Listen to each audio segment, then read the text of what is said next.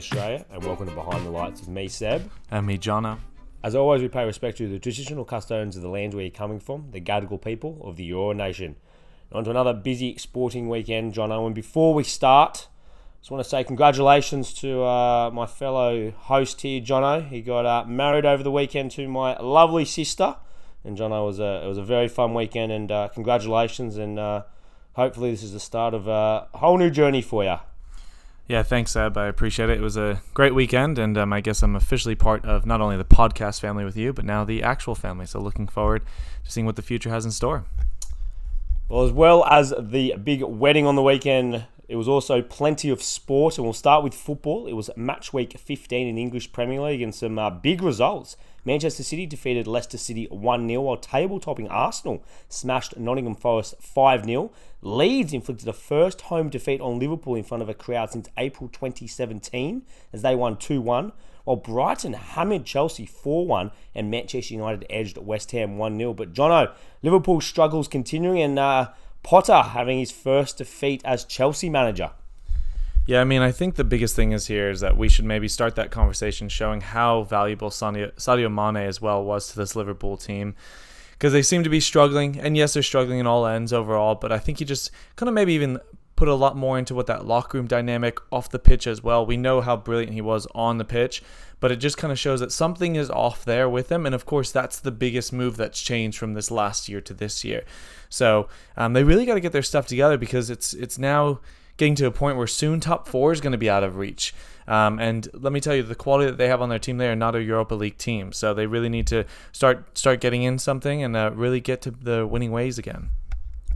Yeah, defensively, obviously Liverpool still are struggling to keep a clean sheet, and but a massive win for Leeds. Obviously, uh, struggling there at the bottom. World football, John, in Italy, Napoli continuing this amazing start to the year. They're staying undefeated as they beat Sassuolo 4 0, while Inter Milan defeated Sampdoria 3 0, and both Lazio and AC Milan suffered the defeats to Salernitana and Torino, respectively. So Atalanta now sitting second in Italy, five points behind Napoli. While in Spain, Real Madrid dropped points as they drew with Girona 1 1, while Barcelona edged Valencia 1 0, and Atletico Madrid lost to Cadiz 3 2 in another crazy finish. They were 2 0 down with 10 minutes to go, Atletico. Uh, then Joao Felix off the bench inspired them, got back to 2 2. And then Cadiz scored in the 98th minute to win it. So Atletico Madrid's topsy turvy season continued there. Union Berlin stayed top by a point in Germany as they beat Borussia Mönchengladbach 2-1, while Bayern Munich crushed Mainz 6-2, and Borussia Dortmund defeated Eintracht Frankfurt 2-1. PSG overcame Troyes 4-3 in France, while second place Lens beat Toulouse 3 0. In Scotland, Celtic downed Livingston 3 0, while Rangers powered past Aberdeen 4 1. The Women's Super League in England continued, and it was week six. Uh, Chelsea defeated Aston Villa 3 1, while Manchester City overcame Liverpool 2 1, and Manchester United beat Everton 3 0, while Arsenal proved too good for West Ham 3 1. Manchester United and Arsenal stay undefeated and top, followed by Chelsea. A League and was week four. Western Sydney two, Newcastle nil, Brisbane nil, Melbourne victory nil, Central Coast four, Western United two, Sydney FC three, Macarthur two, Adelaide two, Perth one, Melbourne City two, Wellington two. So Melbourne City staying top, followed by Western Sydney and Sydney. John, also the UEFA Champions League last match day of the group stage is this week. Some massive games, none bigger than what's happening in France. Marseille versus Tottenham. Tottenham need a point out of the game to go through, while Marseille need to win. Yeah, I mean that's now the big one with uh, with what's kind of happened to um, all the other giants that have already been eliminated in the last week. But um, Tottenham, look, I backed Tottenham at the beginning of the year, so I really hope they can pull this out because that would uh, be quite disappointing, um, considering I put all my eggs in one basket. I think Antonio Conte will be able to pull it off. I really do. Um, and the and, and the guys. I mean, there are some spurts again where they play beautiful football, but then some sometimes where they just play horrendous as well. So they're very up and down at this point. Um, but when the pressure's on, I'm hoping that some of those big, bright stars can come through. And if not, maybe we can have another Lucas Moura miracle there in the last couple of minutes in classic Tottenham fashion. yeah, you think Spurs' quality should shine through, but we know how tough an atmosphere it is uh, in Marseille. Rugby League World Cup continued in England, inflicted a record uh, win against Greece 94 to 4, while Australia defeated Italy 66 to 6. Tonga proved too good for the Cook Islands 92 to 10, and Samoa beat France 62 to 4. AFL Women's Brisbane defeated Collingwood 55 to 10. Melbourne destroyed West Coast 79 to 1. Adelaide edged St Kilda 29 to 13. While Sydney, well, are still looking for their first win of the year as Geelong beat them 102 to 27. Brisbane stayed top, followed by Melbourne and Adelaide. Cricket in the T20 Cricket World Cup also continues. Some big results here, Jono. South Africa defeating India. South Africa making 5 for 137, India 9 for 133. Pakistan and they needed a victory against the Dutch after that upset loss against Zimbabwe, and they did and they did the job there. Pakistan four for 95, chasing down the Netherlands nine for 91.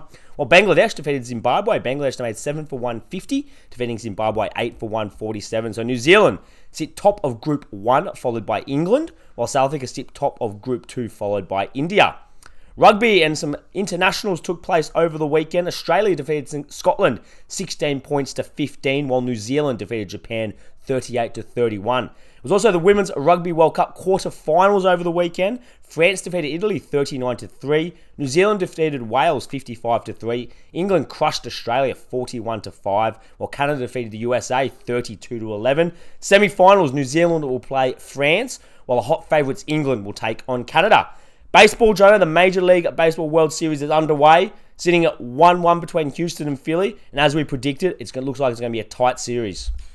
Yeah, it really is. Um, I think that so far it's, it's been exactly what you want in a World Series. I did not want something that would just kind of have one team just pulling ahead early.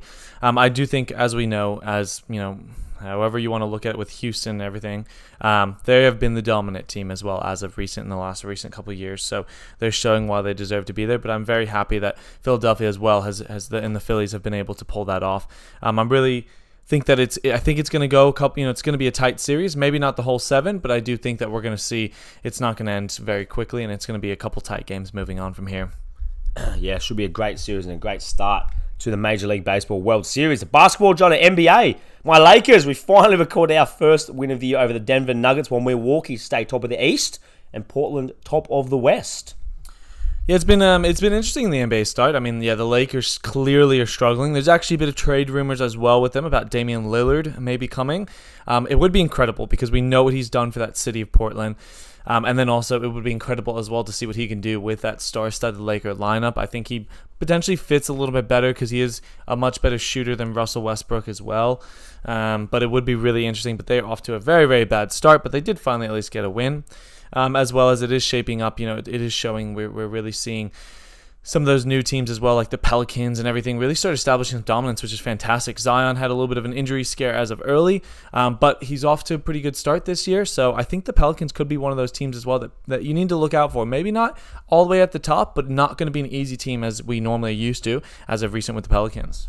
Yeah, one of the trends that we've seen early on, Jono, is I guess some of those really established stars and those teams have actually struggled yeah. early on, and some some of those new teams and I guess bright young stars starting fast. But let's see how they will do over obviously a long season in the NBA. Can they keep that consistency, which is obviously the key to uh, any good NBA season. NBL and the Sydney Kings defeated the Cairns Taipans 106 to 103. The New Zealand Breakers defeated the Tasmanian Jack Jumpers 94 to 62. SEM Phoenix defeated Adelaide 36ers 103 to 98, meaning Sydney sitting top, followed by the New Zealand Breakers and SEM Phoenix. John, NFL continued over the weekend, and the Bills have had the Packers 27 to 7. The Packers' fourth loss on the in a row. The 49ers defeated the Rams 31 to 14. The Eagles continuing their undefeated start through seven rounds, defeated the Steelers 35 to 13. While the Vikings, also a great start to the year, defeated the Cardinals 34 to 26. Uh, what stood out for you, John, though, uh, across the NFL? Yeah, look, I think it's really um, taking from from what's happening right now in terms of those powerhouse teams that we're kind of used to always being at the top, including the Packers. Um, having some early struggles. Even the Rams, as of recent, has really you know been a team that's always been dominant as well. But we are seeing a bit of those new stars really taking over, and I think that's fantastic for the league. I think there has been a point for the NFL as well, where it kind of did get a little bit of a plateau as well. Same people always winning, same people always going to the finals and everything. So we're, we're finally seeing, I think, some dominance being spread across the league. I love seeing the Eagles as well being so dominant right now, as well as the Bills. I think, like I said time and time again, the Bills are actually showing that they are going to be a dominant team. They can do it on both sides of the on, on the offense and defense. So I think it's incredible to see. But I think we're going to continue to see that as well. I don't think the Packers are going to be that team that we think they are. Aaron Rodgers slowly phasing out as well. The Bucks, we know the struggles that they're having with Tom Brady as well. I think we're slowly losing those names, and the new names are coming up, which is is great to see for the future of the league. Yeah, always great to see those uh, next uh, generation, I guess, coming through the ranks and, and obviously starting to play some good football. Well, Jono, one of the biggest sporting stories uh, during the last couple of weeks has taken place here in Australia. And it was to do with our netball team, the Australian Diamonds, one of the most successful sporting franchises we have in this country. Um, and that to do with the sponsorship fallout with Australian mining magnate and the richest person in Australia, Gina Rinehart, and her mining company, Hancock Prospecting. Um, before we go, obviously go into a bit of uh, more discussion around this, Jono. The, the removal of Hancock prospecting from the Australian Diamonds uniform uh, stemmed from Indigenous player Donnell Wallam stating she would feel uncomfortable wearing a uniform with the company's logo due to comments made by Rinehart's father in the 1984 documentary Couldn't Be Fair, where he talked about Indigenous people. Now, this is a little bit of what the, of the quote that he stated in that film. Those that have been assimilated into earning good living and earning wages among the civilized areas and have been accepted into society and can handle society, I'd leave them well alone. The ones that are no good to themselves, I would dope the water up so that they were sterile and would breed themselves out in the future, and that would solve the problem. Now, Jono, obviously that comment is is hugely racist. It's, it's, no other there's no other way around it. And obviously, much of the criticism is centered around Rinehart not acknowledging um, and apologizing for her father's comments. Um, she has never come out and, and apologized for what for what he said. Now, looking at it from a perspective of this brave netball, obviously started one and where Donnell stood out, and then obviously uh, the rest of the group have joined. What have you made of the situation, how brave do you think she has been in terms of talking up and and in the end, potentially turning away $15 million. We know netball needs funding. It's a, it's a sport that isn't heavily funded like some of our other ones in Australia. But obviously, the braveness of, of her ethics taking a stance against something that she, she just couldn't wear. Yeah, look, I think um, for us in particular, what we kind of always discuss on this show as well is that this is this is something that we want to see more often. I mean, again, it's it's the complete opposite of what we see with the Qatar World Cup right now, basically, where we're actually now in the in the stage of, of turning down money, which is you don't see that often, and this is a lot of money. And as you said, for for netball as well, it's something that doesn't bring in the, the millions of dollars on the regular. It doesn't have that same kind of fair fare and that love fair. Yes, it's played across Australia and everything, but in terms of the when you look at it from a revenue generating perspective, it's not quite up there in comparison to let's say some other leagues. So I think it's a huge step. And again, it's it's doing what's right. You know, there there's there's an ethical dilemma here, and there's there's when there's a little bit of uncertainty, that means that you should take a step back and really think about okay, why am I feeling uncertain right now? And then from there make that decision. That's where it seems like this is actually going. That they actually took that step back, really decided to think about this and what it actually means to the people who are going to be putting on this jersey, what it actually means to the league and how it represents. Like I said, very opposite to what we're seeing in Qatar, very opposite to what we're seeing in the LIV Golf Tour, very opposite to what we see with probably majority of those teams across Europe as well in terms of world football as well. So I think it's really great to see this, and it's it's a big stance, very very big stance, um, and it's fantastic to see somebody standing up for what is right at this point in time. I guess one of the most encouraging things that I have taken out of this story so far, Jono, is is the ability of of Donnell Wallam's teammates to surround her and support her. She wasn't out left out by herself, and Netball Australia supporting her as well in regards to her stance. And and apparently from from the information that have we've learned that Netball Australia did request an apology from Rinehart mm. before the deal was axed, but but obviously she didn't uh, come forward and, and provide that in, in regards to uh, what had been said by her late father. And in terms of um, the criticism that's come the Diamonds and Netball Australia's way, which has come from um, people and, and, legendary sporting uh, people in this country, such as Dawn Fraser and politicians Jackie Lambie and Barnaby Joyce, who have condemned Netball Australia as being ungrateful and, and obviously disbelieving that they would um, turn such money around and such funds around because we know with Rinehart, she's a huge funder of, of some of those smaller sports in Australia, especially a lot of our Olympic sports, swimming being one of the most high profile that she does support. And how tricky do you think it comes to Jono when you've got a, a mining magnate, a, a rich person who's able to provide the funds for a sport to continue, but then also the other side of it, you've where is this money coming from, and obviously what are the ethical dilemmas that that need to be looked at before you accept money, even though it's going to obviously keep the sport alive. Yeah, I mean, this it is a bit of a tough one, but um, it comes down to when you speak about certain people, in, in particular in politics, like Barnaby Joyce and such. It's almost then they're now just jumping on the train to try and get that political backing as well. Most likely, they now see an opportunity to get funding, and that's really sad as well. That now it's come down to something like that.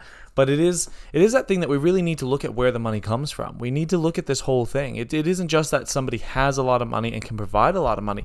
Look, as I, as we said, you know, Netball Australia isn't in the best financial position, but it doesn't mean that we just look anywhere for that that that revenue to be able to come in and and, and sustain the league. No, let's figure this out the right way. And when you see these people criticizing this, it just shows that they're they're those type of people who are out there who they don't care where the money comes from. They just want to see the money. They're very money driven, but they don't understand the impact that this can have on someone's lives. They understand that the impact that this could have on the next generation as well. And you know, we think about it. We've talked about what goes on in front of that shirt and everything when you know in particular when athletes go out. You want to be proud for what you represent. You want to be proud for the league you play. You want to be proud for the for the um, team that you play for. You want to be proud about it. So it, it, it's a full approach here. You know it's a full approach as to you know your, the teammates that surround you. What are they doing off the field as well? We want to be proud about that. It's what what is the sponsorship deals that we're doing as well? Where's the money coming from? Can you really accept this money knowing where it's exactly coming from? So yeah, I mean, the criticism clearly it, it comes with any decision, but what it shows is that these people criticizing this are just very money driven, whereas it's been you know, it's not often where we see that, you know, somebody taking a stance against so much money, which could really impact the game. You know, I'm not going to lie, it could really do a lot. It's a lot of money we're talking about, but this is an opportunity right now to take a stance. And I think it's absolutely fantastic that they have taken this stance right now.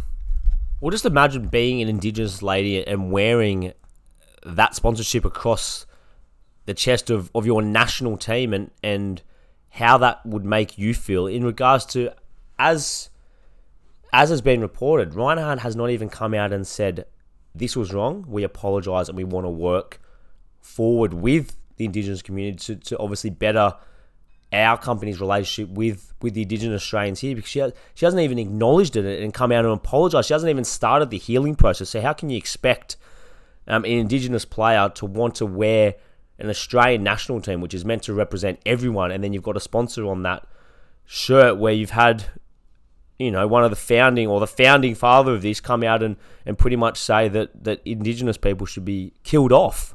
How, how can you expect an Indigenous player to, to want to represent their country when, when they don't feel that that country is representing them uh, to the fullest? Yeah, I think that's a really good point as well in terms of even just the recognition or the lack of recognition, sorry to say, from Rinehart as well at this point. I think that how how how is somebody you know supposed to move on from this? You need to you need to have some closure with any situation in our normal lives there's always that want for some sort of clo- closure. I mean, you think about with every single decision that we make, whether they're large or small, you always search for that bit of closure. And in this instance, the lack of recognition, the lack lack of closure to the situation, to actually just speak about this and what was wrong. Um, is just is just again ridiculous. So for me, all sides of this, it just points to really disappointing behavior let's put it that way and really good behavior then um, in terms of turning this down because it's the it's the two sides at this point um, but yeah i think that that lack of recognition is something that that you know you need to speak up about this. You need it doesn't take much to actually own up to the mistakes. You need to own up to your mistakes. Just because you're this wealthy individual doesn't mean that you don't make mistakes as well. And it's almost that that's the way that's coming across that i have so much wealth i don't need to own up to anything. It doesn't matter. It doesn't affect me.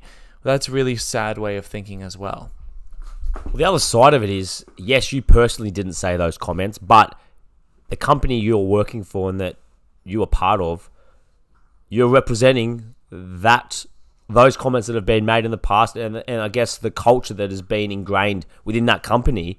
And without you acknowledging it and coming out and saying, yes, this was wrong, and yes, we are sorry, and yes, we want to find a way that we can move forward together, then it's going to continue to taint your company. And, and I'm sorry, you, you need to take, if you want to be in that privileged position, which Rinehart is, then you also take the criticism that, you know what, not everyone's going to agree with you. Not everyone's just going to shut up and, and just allow you to, to, I guess, bully your way and just throw money at things to, to make things go away. So um, I think it's been a really healthy argument that's come out. I think, and I really applaud Netball Australia and the Diamonds. And, and out of it, they've actually now, obviously, they've they lost the Rinehart money that was taken away, but just today, um, they've landed a $15 million sponsorship deal with Visit Victoria, which I'm really happy for them. So the money will be there to support the girls.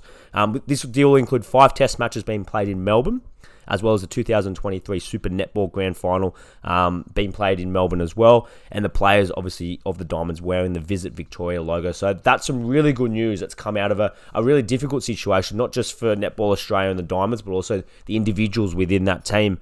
And Jono, they haven't been alone. The Netball Australia has been one story, but also Australian cricket captain Pat Cummins uh, over the last couple of weeks has also voiced his, um, I guess, feeling uncomfortable with one of the Cricket Australia's major sponsor, Alinta Energy, and he's refused to take in any uh, any part in any advertising or marketing uh, uh, roles with them. What do you think of Pat Cummins' stance, and what do you think of the criticism? And I guess you can look at the netballers as well in terms of people thinking that their hypocrisy here that stems when individuals take these stands, but then still fly around the world to play their chosen sport. And, and, I guess in Pat Cummins, you know, driving a Range Rover as an example when he's coming out and saying, um, obviously, the issue with Alinta Energy is their climate change policy. Yeah, it, um, it is a, diff- difficult one when you look at it in that way. But um, realistically, I mean, we it's it's a you know, you don't know that individual's perspective in terms of what makes them also want to not support. They could have had certain situations that led to that, or of course, you know, in this case, um, there's a bit of a proven track history in terms of the damage that's being done, um, and it's just not wanting to be a part of that. Um, you know, we see it across sports and everything with particular athletes that they just don't want to be associated with certain things that you know they deem as you know unsuitable or or you know you know could uh, be a negative impact on society. So I think a player does have, you know, those individual rights to be able to step up and, and, and ask to not be a part of that. Um, in this situation, you know, yeah, there there probably will be some criticism as to, you know, what, what is that individual doing as well to make sure they have their impact. But um, that could be as well for, for Pat Cummins to own up to as well. And maybe even just discuss that in a bit more detail too, to really show that he's taking the stance and he's taking it seriously, you know, that he really wants to make a positive impact on climate change. But I do think that as we've seen in this, let's say, modern age of, of sport and activism, we have seen it time and time again where athletes do take a stance against these individual sponsorships and, and everything like that. And I think it's a good thing that we're seeing, um, in particular, when there is that proven history of, of potentially negative impacts on society. Yeah, I think they should be encouraged, and there will always be critics of individuals or organisations coming out and, and, taking a stance, especially against uh, these sponsors and, and I guess people that are throwing money at the sport to, in their eyes, support the sport. Uh, but I think they should be encouraged, and, and, I've really been impressed by the way Netball Australia and the Australian Diamonds have handled this situation. And also for Pat Cummins because he's coming out as an individual. Um, he's not asked any of his other teammates to, to step away, but as an individual, he hasn't felt comfortable with, with that sponsorship, and um, and he hasn't felt right to be to be part of their advertising. So I think that should be encouraged.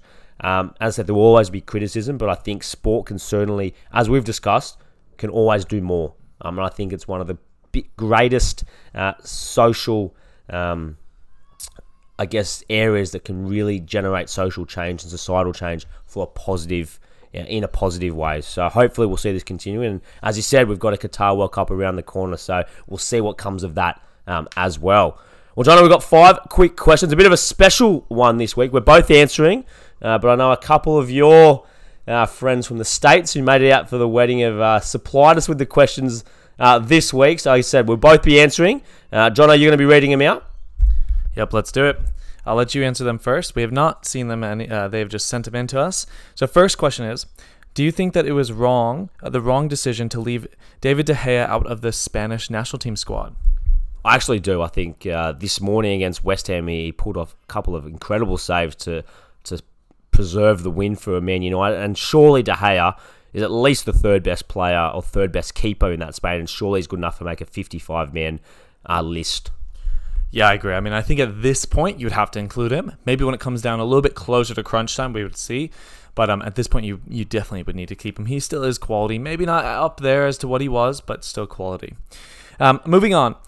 Uh, Buffalo Bill star Josh Allen is proving is he he is proving to be a force to be reckoned with. Is he now officially better than Mahomes?